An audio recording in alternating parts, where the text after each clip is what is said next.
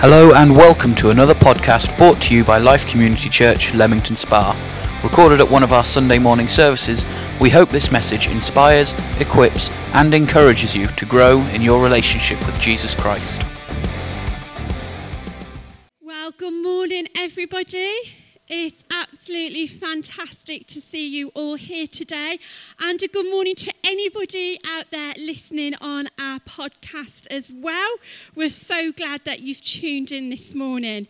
So, today is our first week of our Advent. So, hence, we've got our Christmas decorations up. And today it's my honour to kick off what is going to be our Advent series for this year. And our series is called Christmas Presents.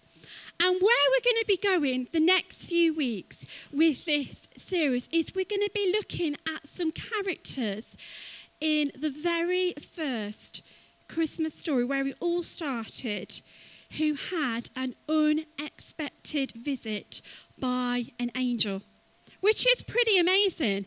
And over the next few weeks, we're going to be looking at these different stories, but we're going to particularly be looking at how the person responded when they had their unexpected Christmas present, their unexpected visit from an angel.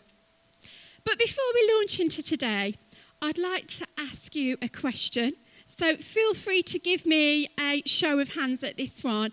But who here loves a good bargain? Give me a wave. And suddenly came to life there. Okay, did anybody do any Black Friday shopping? Give me another wave of hands. A few of us, a few of us, I did. I went on the New Look website, free delivery, it's all good. But the truth is, a lot of us love a good bargain. But I wonder if you've ever seen an offer or a bargain and you've thought to yourself, this just seems too good to be true. This reduction, this discount, maybe this offer on Groupon or wherever it is, it just seems too good. There's got to be a catch. Has anybody experienced that? Maybe you have gone on to purchase that item. And maybe here today, maybe we've got stories of, no, it was all good. It was genuine. Or maybe we've actually bought something and thought, actually, there was a catch. And I have a story when it seemed too good to be true. Groupon, I get the daily emails, maybe like some of you here, and those of you listening out there too. And one came up for your oven to be cleaned. Now, some of us might be thinking, how dull, how boring, wanting your oven to be cleaned. But to me, that is something I love to have a professional come in and clean my dirty oven. And on Groupon, this offer was like £125 down to £25. And I thought, well, surely I have got to capitalise on this. So I booked the offer, got the voucher through, and it said, right, here's a telephone number, phone up this company, they will come out, clean your oven, it will be incredible, all for £25. All good. So get on the website, get the phone number, ring up a number. It's just going through to an answer phone. Okay, I'll leave a message. Next day, ring up the number. It's going through to the answer phone again. This proceeded every day. I'm quite persistent for about 14 days. When in the end, I thought, this is a joke. And the answer phone kept saying, We're taking a high volume of calls at the moment. Please, we will return your message. No, you're not returning my message. I've tried 14 days. I've got no more patience for this. So eventually, like sometimes we do, I had to contact Groupon. They were very apologetic. We will refund your money. I'm very sorry. And I thought, well, maybe, maybe it was just too good to be true. Maybe loads of people bought the offer, they couldn't keep up with demand, and maybe it was too good to be true. And today, where we're going to kick off is we're going to look at a character that was delivered some news that just seemed too good to be true. It's too good to be true. So come with me. We're going to go into the book of Luke. Luke was written by a man called Luke who gave us a lot of detail. Luke was a doctor, so we liked a lot of detail, and he has given us a fantastic account of what happened here in Luke. So we're going to start off at verse 5. It's up on your screens if you wish to follow as well. So Luke chapter 1, starting at verse 5.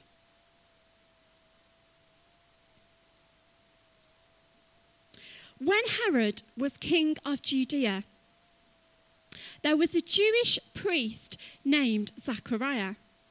He was a member of the priestly order of Abijah, and his wife Elizabeth was also from the priestly line of Aaron. Zachariah and Elizabeth were righteous in God's eyes, careful to obey all of the Lord's commandments and regulations. They had no children because Elizabeth was unable to conceive, and they were both very old. One day, Zachariah was serving God in the temple, for his order was on duty that week. As was the custom of the priests, he was chosen by Lot to enter the sanctuary of the Lord and burn incense. While the incense was being burned, a great crowd stood outside praying. We're just going to pause it there for a moment. So here we meet a man, Zacharias. He's a good man. He's following God's ways. He's actually a priest, so he's got a special responsibility. And his wife, Elizabeth, she's a good woman. But now the years have rolled by, they're old, and their desire for children had still not yet come to pass. And back in those days, if a woman did not bear children for her husband for her lying, she was considered to be ashamed, embarrassed. Maybe God, maybe He's punished me because I can't bear any children. But in all of that, they were good people. And Zacharias had got a special responsibility that day to go into the temple to pray for the people who were waiting outside and to burn some aromas. And this opportunity might only come round once in a lifetime. So today was a big day for Zacharias. Today was a day not to mess up, but today was a big day. So let's find out. He's in the temple, verse 11, what happens? While Zachariah was in the sanctuary, an angel of the Lord appeared to him, standing to the right of the incense altar. Zachariah was shaken and overwhelmed with fear when he saw him. But the angel said, Don't be afraid, Zachariah. God has heard your prayer. Your wife Elizabeth will give you a son, and you are to name him John. You will have great joy and gladness, and many will rejoice at his birth. For he will be great in the eyes of the Lord. He must never touch wine or other alcoholic drinks. He will be filled with the Holy Spirit even before his birth and he'll turn many Israelites to the Lord their God. He'll be a man with the spirit and power of Elijah. He will prepare the people for the coming of the Lord. He will turn the hearts of their fathers to their children, and he will cause those who are rebellious to accept the wisdom of the godly. Zachariah said to the angel, How can I be sure this will happen. I'm an old man now, and my wife is also well along in years. Then the angel said, I am Gabriel. I stand in the very presence of God. It was he who sent me to bring you this good news. But now, since you don't believe what I said, you will be silent and unable to speak until the child is born, for my words will certainly be fulfilled at the proper time. So let's just take a step back and look at what's going on. So Zachariah's in the temple. He's about to pray for the people. He's about to burn the incense, and suddenly an angel appears. How would you feel if you're in your kitchen doing your washing up or getting in your car about to come to church and an angel appears? See, Zachariah was just like us. We would be a little bit like Zachariah, probably terrified. Whoa, what is going on here? This, this should not be happening. I've got it all mapped out in my head what I'm going to do in the temple, and then I'm going out. An angel has appeared to Zachariah. You see, and the angel then goes on to tell Zachariah some really specific information. You're going to have a son. This is his name. This is what he's going to do. This is his mission. Really breaks it down for Zachariah. All the time, Zachariah's probably thinking, what, what is going on? What is going on? But we see his response just right there in verse 18. And I actually dug around in some different translations because here Zachariah is saying, well, how is this going to happen? But actually, the essence of what Zachariah was saying, and I love it in the Living Bible, it says this that Zachariah turned to the angel and said, But this is impossible. I am an old man, and my wife is also well along in years. This is impossible. That is his response to the angel. You see, Zachariah was like, Listen, this is too good to be true. Have you seen the state my wife's body's in? Have you seen the state I'm in?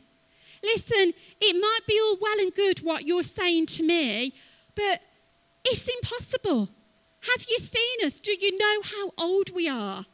Do you know that our biology and our age would tell us that should have happened way back there, maybe 20, 30, 40 years ago, but not now? Not now. This is impossible. You see, Zachariah's response to the angel wasn't so, well, can you confirm my faith? It was almost a statement to say, I don't think so. This is too good to be true. This is impossible. And the angel's response, Gabriel, he turns and he says, like, hang on a minute. Do you know who I am? And at that point, he tells him his name. Angels never usually in the Bible tell people their names. On this occasion, he did. And he told him his name. Listen, I'm Gabriel, to make a point. This is who I am. And do you know who sent me? Do you know where I've come from? In other words, Gabriel's saying, Listen, I've not got it wrong. Do you want me just to, one moment, I'm just going to pop back to heaven. I'm just going to double check I've got the right message because sometimes we can get our wires crossed up there. And then I'm just going to come back down and ju- just, no. He's like, I'm Gabriel. I've come from God. And because you don't believe, guess what's going to happen now? For a period of time, you're going to become deaf and dumb. Zacharias lost his speech, but it's also believed that he lost his hearing. He became deaf and dumb for a period of time because of his unbelief. You see, Zachariah just didn't believe that God could really do something in his situation for him and his wife. He just thought it was impossible. But you see, Zachariah was in the temple. He was doing all the right stuff. He believed in God. He was a good man. But there was one thing that was wrong unbelief had crept into his head and into his heart. Unbelief had found his way right into his head and his heart. And unbelief was influencing his perspective, how he was looking at his situation. You see, unbelief influences your perspective. Unbelief influences your perspective. You see, I've got Daniel's binoculars here. He let me borrow them. See, we can have a situation that we're looking at in our lives, and two people can take the binoculars and they can look at that situation through the binoculars, but they can see two completely different results. We may have one person that looks at a situation through unbelief, and their result might be waste of time, never going to happen, impossible. Have you seen the state of it? Have you seen the situation? But we can have someone else, same situation. They look through and they think, you know what? Maybe there's a chance. Maybe actually God can do something in this situation. Unbelief influences our perspective. But see, we can give Zachariah a hard time this morning. Say, how could you not believe? But actually, where's the unbelief in your life? Where's unbelief took residence in your life? Because I can guarantee today we're all here with different situations, things going on in the background of our world and our life. And for you today, you're going to be carrying unbelief in areas of your life. I'm going to be carrying unbelief in areas of my life. It's not just Zachariah that went through it, it's you and it's me. Maybe we've got a situation in our life. Maybe we've got some debt going on, some health issues going on, some relationships that have gone messy. And we might just think, you know what? It's impossible. God's not going to be able to do anything. It's gone too far. Should have happened 10 years ago for something to happen, for change. Where's unbelief sitting in your heart? Where's unbelief sitting in your head. You see, unbelief will move on in into our lives wherever it can. Unbelief will try and come into our lives and take up as much space as it possibly can in our mind and in our heart. It will try and spread itself out and grow so that maybe what started off as a small amount of unbelief actually starts to grow and multiply and lead to another issue and another issue. Unbelief influences our perspective. And here in this story, unbelief, what did it do to Zachariah? It silenced him. That was the only reason he became deaf and dumb. Because his unbelief, God said, because you don't believe, you're now going to be silenced. And for several months, he went through a period of being silenced. And unbelief does the exact same thing to you and to me. Unbelief wants to silence you wants to stop you, wants to silence you. How does that work out, Leanne? Doesn't make much sense. Unbelief. Shh. Shh. You can't do that. Shh. It's going to be a disaster if you try and step out in that area. Shh! There's someone far better than you and more qualified and capable to do what's in your heart. Shh! Don't dare tell your family and friends about that word that God's given you. They'll think it's a joke. Shh! Remember the last time you tried something for the first time. Remember how that went. Shh! Don't invite your friends and family to that carol service down at Life Community Church. They won't want to come. They've got far more better things like watching EastEnders than coming there. Shh! Don't try and tell that person about your faith because they're not interested. They've already told you they don't believe in God. Just drop it, leave it. Shh! I've already told you you're not good enough. Shh! If it's not happened to anyone else in your family, why do you think God's going to bless you financially? Shh! If no one else has ever had a breakthrough in that area of their life, what makes you think you're any more special? You won't have a breakthrough. You're not good enough. Shh! Are you still praying the same prayer for that person? You've been praying for them for 15 years and they still not become a Christian. Just drop it. Just forget it. You're wasting everyone's time. And on and on and on it goes. We could stand here all day and we could listen. What does that voice of unbelief sound like? When is it trying to silence you? Because every day in your life, unbelief, shh, is trying to silence you. Is trying to stop you.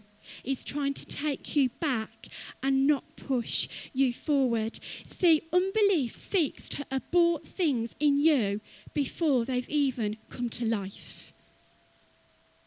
Unbelief wants to abort your dreams before you've even seen it stage one.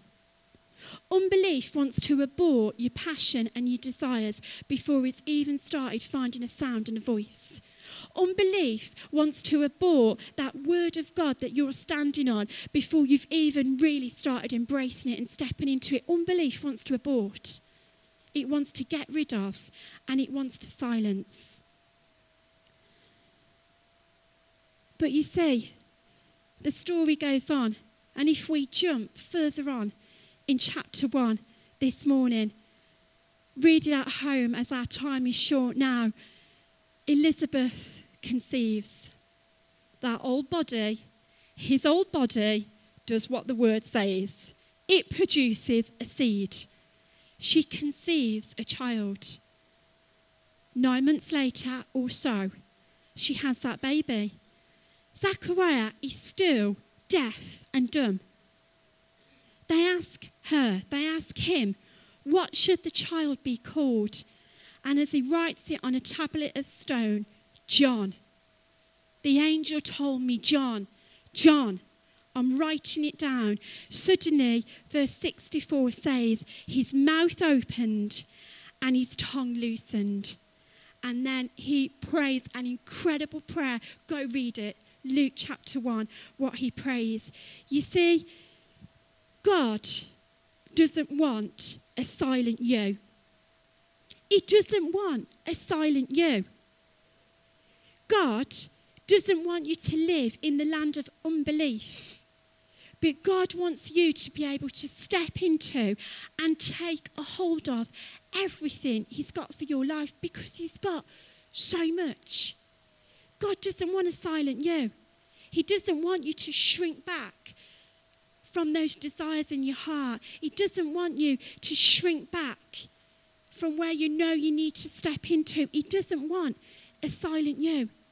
He wants a you that is standing up, that is going forward, that is embracing everything that God has got for you.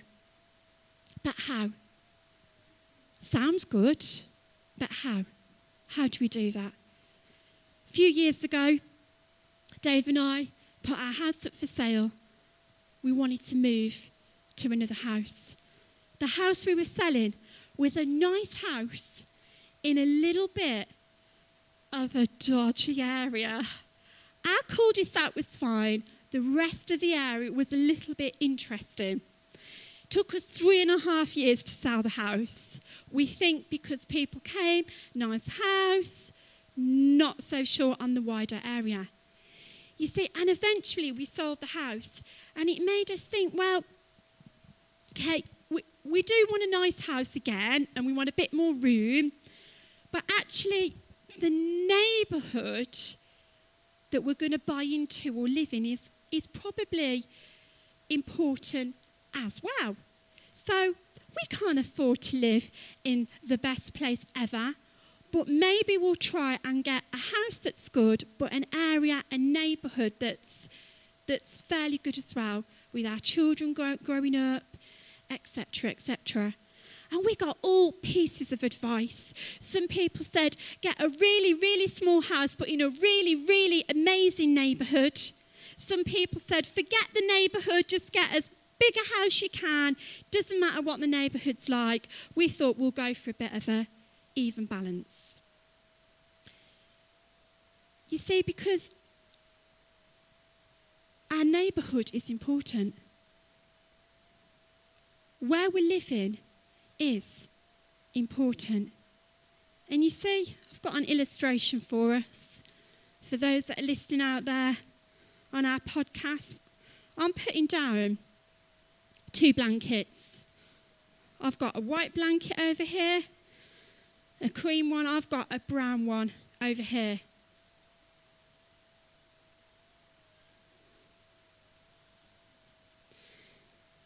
You see,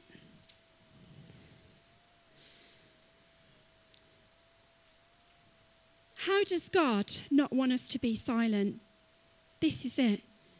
We've got two neighbourhoods that we can choose to live in. Over here, we've got the neighbourhood of unbelief.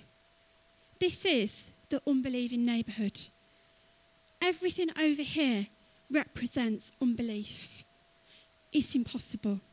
It's not going to happen. Over here, we've got the neighbourhood of belief, of faith, I believe it. And for each one of you, Every day of our life, we've got a decision to make. What neighbourhood am I going to live in today? Am I going to live in the neighbourhood of unbelief?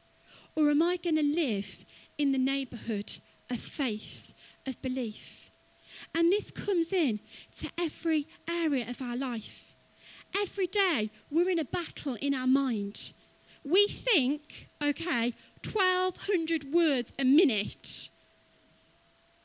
Apparently. That's a lot of thinking. That's a lot of going on up here. Every day, we've got a lot of stuff going on up in here. And our unbelief will always start in our mind. That's why we call it the battlefield of the mind, because it's all about what's going on in here because out of here will come everything else. And every day we've got a decision. Okay, I'm in a situation. I can either go to the neighbourhood of unbelief and settle myself down there, or I can choose no. I'm going to go to the neighbourhood of belief. What does that look like? Maybe some of us here today or listening, we're married. And maybe our marriage has gone through a bit of a challenging time, which is natural. And we might think, my marriage is never going to be like I want it to be. They're never going to change. We're never going to get through this particular issue. And we can start living in the neighbourhood of unbelief. And as we start thinking and feeding that unbelief, it grows, it gets bigger. One problem leads to another problem. Before we know it, the unbelief has gone even bigger. What started off as a bit of unbelief has suddenly gone even bigger. And then as we stay in that neighbourhood of unbelief, it gets bigger and bigger. But how about if we think, actually, you know what? It's okay to go through challenging times when we're married. It's natural. We're going to work through this. We're going to get some good counsel. We're going to pray together. We're going to have some more fun together. This is just a season. We're going to get through this. And you know what? We're going to be stronger at the end of it.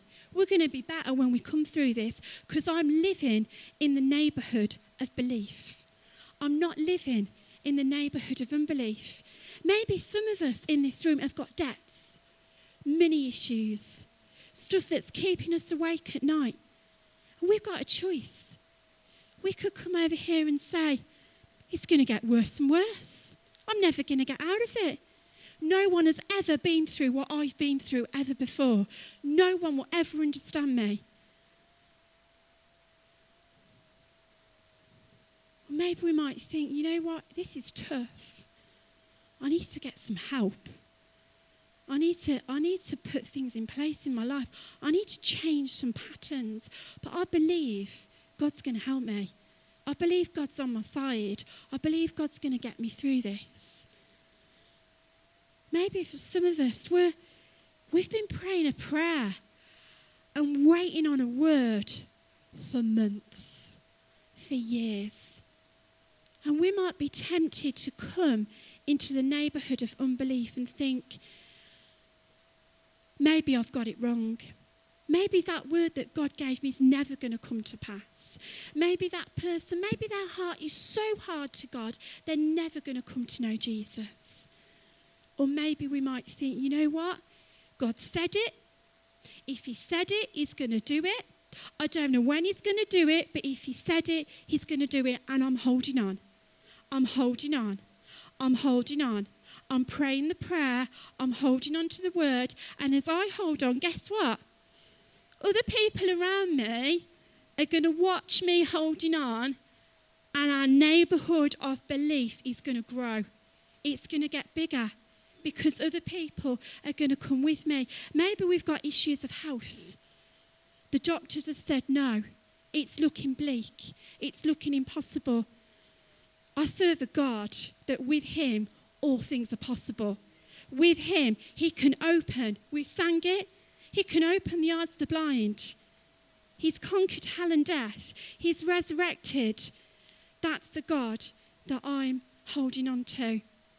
You see, we've all got an address. We're all living at a postcode. We're either living in the residence of unbelief or we're living in the residence of belief, of faith. Where are you living today? And I dare you to imagine what would your life look like if you started living more in faith, in belief? I wonder what things you'd be doing if you were living more in the address of belief and faith. I wonder what dreams in your heart have not yet been accomplished that will be if you're living in that area, that address of faith.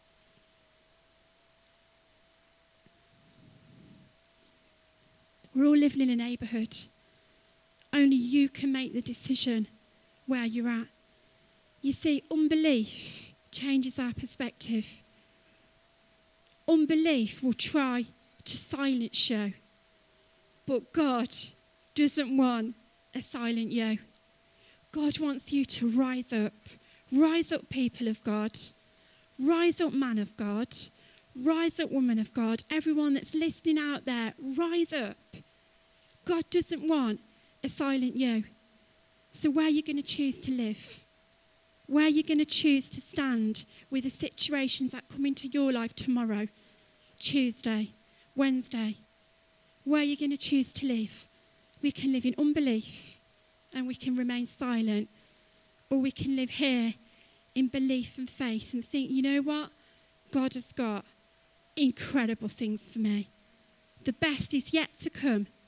I'm going to keep going forward and I'm going to choose to live in faith and belief. So, God bless you this morning.